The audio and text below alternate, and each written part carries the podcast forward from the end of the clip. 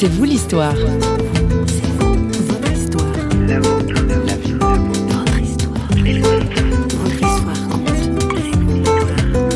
J'aimerais parler d'une fin de vie d'un homme qui était sec. Sec parce qu'il était Alzheimer, qu'il ne mangeait plus et que nous avions discuté avec euh, la famille pour veiller d'abord à son confort plutôt qu'à l'alimentation, ne pas forcer cet homme-là.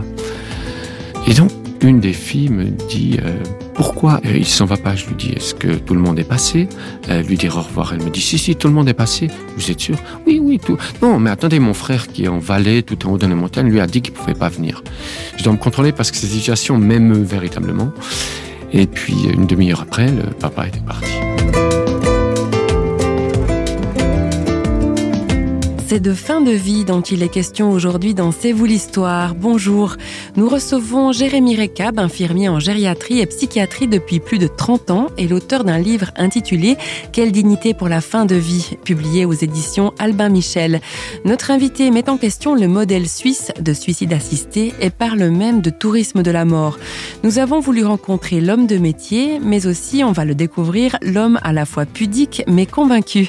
Jérémy Recab est interrogé par François François Sergi a commencé par les origines de sa vocation. Alors oui, c'est ça, c'est-à-dire que j'ai fait un stage euh, quand euh, j'avais 19 ans, je me cherchais un peu pour le choix de ma profession et dans ce stage, je me suis véritablement senti à ma place. Et je dois dire que j'avais aussi des grands-parents, j'ai une image euh, positive et chaleureuse des personnes âgées j'ai plutôt toujours apprécié ce contact euh, avec euh, des gens plus âgés que moi. Alors malheureusement, ces personnes âgées, souvent en toute fin de vie, elles vivent dans des conditions quand même de santé très difficiles. Vous avez évoqué vos, grands-parents, vous avez été observateur, peut-être impuissant, de souffrance physique, euh, morale, psychique de ces personnes âgées, et en l'occurrence de vos grands-parents, par exemple C'est vrai, il faut pas euh, idéaliser la fin de vie. C'est une, une étape qui peut être euh, vécue plus ou moins difficilement.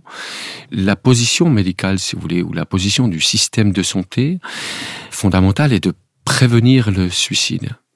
Et lorsque, en 2012, en Suisse, il y a eu une votation, comme nous disons chez nous, euh, populaire, pour autoriser le suicide assisté dans les établissements sanitaires, alors là, mon cœur d'infirmier euh, a réagi. On parle de la Suisse et vous-même qui l'écrivez hein, de tourisme de la mort, donc on vient de l'étranger, de la France en particulier, où la loi est plus stricte pour justement venir mourir, enfin demander le, un suicide assisté. Et ça, vous, en tant qu'infirmier, ça vous a choqué? J'aimerais dire deux choses. Oui, alors j'aimerais dire deux choses. J'aimerais dire que je comprends et je suis le premier à comprendre qu'on est envie d'en finir quand rien ne va, ou quand on perçoit, en tout cas, que de l'obscurité. Après, je pense que d'aider quelqu'un à se suicider, c'est pas la réponse à apporter. Hippocrate, euh, cinq siècles avant Jésus-Christ, je crois, l'avait déjà compris. Ce n'est pas à, à nous de donner la mort. Toute l'histoire de la médecine, en tous les cas, est basée sur ce fondement. Mais c'est à nous, alors au système de santé, disons, de soulager les souffrances. Oui.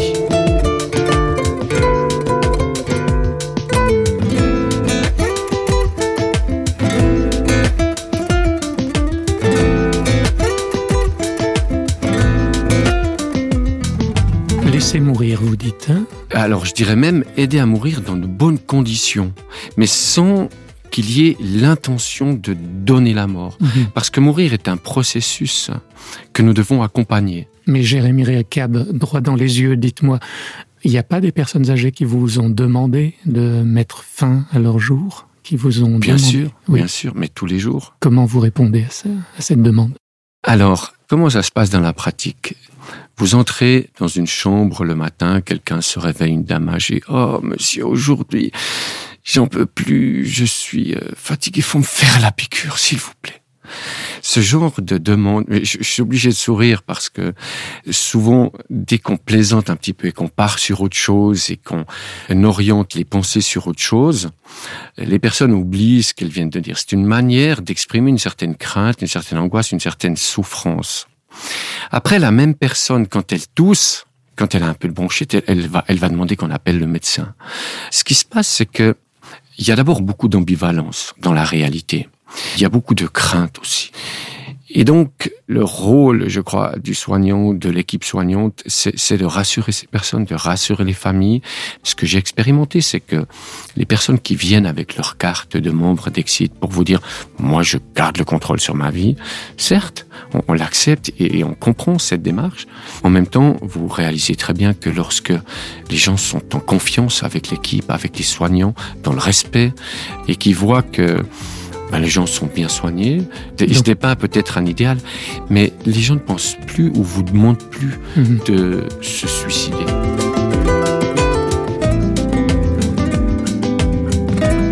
Personnellement, je me suis beaucoup interrogé sur euh, le sens de la vie, le sens de la souffrance, euh, pourquoi autant d'injustice. Et j'ai lu la Bible comme un livre euh, qui a traversé les âges en me disant qu'il me fait quand même bien y avoir quelque chose dedans. Donc je l'ai lu, ce livre, comme on pourrait lire un autre livre, simplement par souci culturel. Et donc, en lisant l'écriture, vous prenez simplement le livre de Job, qui est un livre qui parle beaucoup de la souffrance. Terrifiant, oui, ce pauvre Job. Euh, voilà, terrifiant, mais pas que. Non. Avec une espérance et des réponses à la fin, qui vont au-delà de notre vie terrestre. L'écriture considère que nous ne sommes pas qu'un corps. En tous les cas, cette dimension compte aussi beaucoup, compte euh, pour moi, et compte dans les soins, et compte peut-être encore plus lorsque le corps va s'arrêter de fonctionner. Sont des questions extrêmement complexes, mais dans le dialogue, dans la confiance, la réciprocité de notre condition d'humain, des choses incroyables peuvent émerger, peuvent se passer, et des soulagements inattendus aussi peuvent s'opérer. Vous avez un exemple à nous donner J'aimerais parler d'une fin de vie d'un homme qui était sec. Sec. Sec parce qu'il était Alzheimer, qu'il ne mangeait plus et que nous avions discuté avec euh, la famille pour veiller d'abord à son confort plutôt qu'à l'alimentation, ne pas forcer cet mhm. homme-là. Il avait très très peu de morphine, mais il ne semblait pas inconfortable. Nous avons des mécanismes dans l'organisme qui, en cas de déshydratation, soulagent euh, la sensation de douleur par une sécrétion d'endorphine. C'est un phénomène parfaitement naturel que connaissent bien les, les, sportifs, par exemple. Un antidouleur naturel. Un antidouleur naturel sécrété par le cerveau. Il faut qu'on considère que la nature est bien faite. Et donc, une des filles me dit, euh, pourquoi euh, il s'en va pas? Je lui dis, est-ce que tout le monde est passé? Elle lui dit au revoir. Elle me dit, si, si, tout le monde est passé. Vous êtes sûr? Oui, oui, tout. Non, mais attendez, mon frère qui est en vallée, tout en haut dans les montagnes, lui a dit qu'il pouvait pas venir. Je lui dis, madame, faut pas chercher plus loin. Appelez-le, dites-lui de venir. Il s'agit de son père. Je dois me contrôler parce que ces situations m'émeut véritablement. Et puis, une demi-heure après, le papa était parti. Quand je dis que nous sommes des êtres relationnels, j'ai vécu ça souvent il y a quelque chose de mystérieux dans notre esprit, dans notre âme. On ne connaît pas bien encore.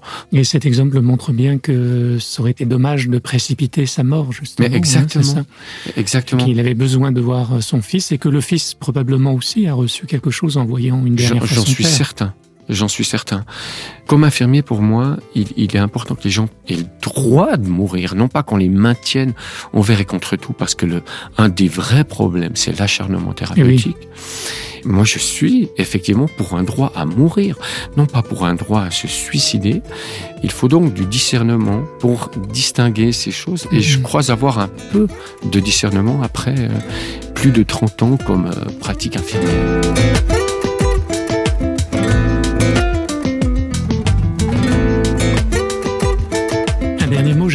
Vous, êtes un homme de, foi et de relations, de relations humaines, mais de foi oui. aussi.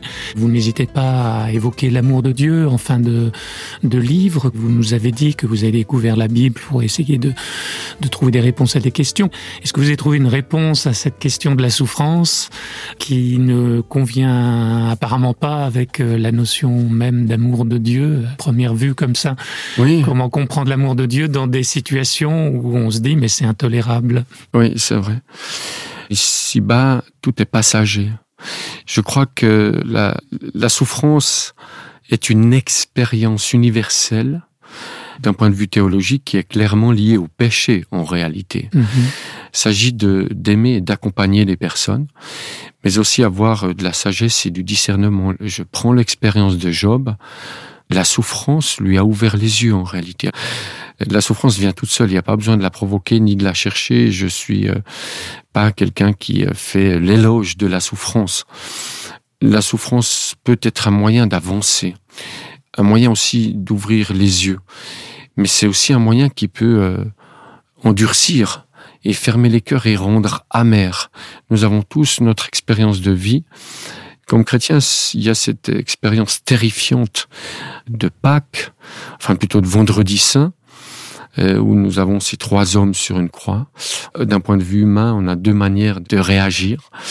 Et euh, pourtant là, les souffrances, je pense qu'elles sont absolument abominables. Elles ont été voulues par des hommes. Ce sont des hommes qui ont mis d'autres hommes en croix. Il y a là un gisement inépuisable de réflexion quant à la souffrance et quant à la suite de la souffrance. Quelle dignité pour la fin de vie? Point d'interrogation, suicide assisté, le modèle suisse en question. Vous avez des échos, des retours de votre ouvrage? Alors écoutez, chez Albin Michel, euh, ce qui est pour un petit Suisse roman euh, inattendu, voire inespéré, le livre se vend, ne sera jamais un best-seller, c'est pas l'objectif, mais pour ceux qui sont intéressés à ces questions, eh bien, ils trouvent là, dans ce livre, quelques réponses. Une vie à compter les nuages. Une vie sans terre et sans bagage, sans cri ni bavardage, qu'on ne soulage, qu'on ne soulage. Une vie fidèle à son poème, une pluie d'or et de chrysanthèmes, une vie sans Dieu ni traître à la fenêtre à la fenêtre. Ce n'est qu'un court voyage, un court métrage. Ce n'est qu'une fleur sauvage sous l'orage. Une vie auprès des gens qu'on aime une vie qui récolte ce qu'on sème ou pas dans nos jardins. Une vie s'en vient, quelqu'un s'en va. Ce n'est qu'une promenade pour qu'on s'évade.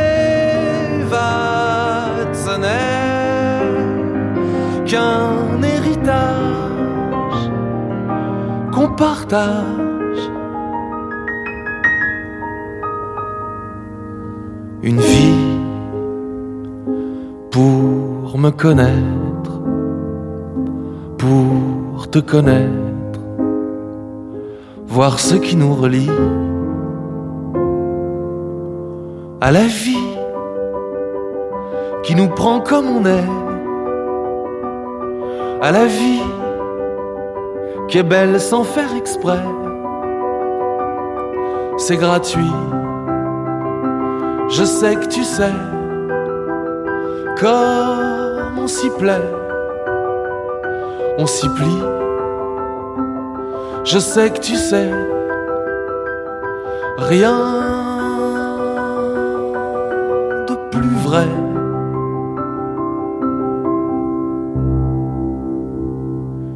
qu'une vie.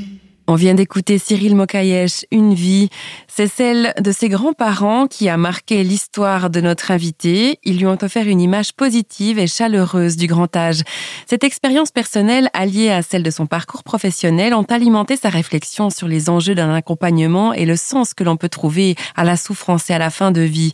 Pour en savoir plus, je vous renvoie donc au livre de notre invité, Jérémy Recab, Quelle dignité pour la fin de vie, suicide assisté, le modèle suisse en question, paru aux éditions Albin Michel en 2016.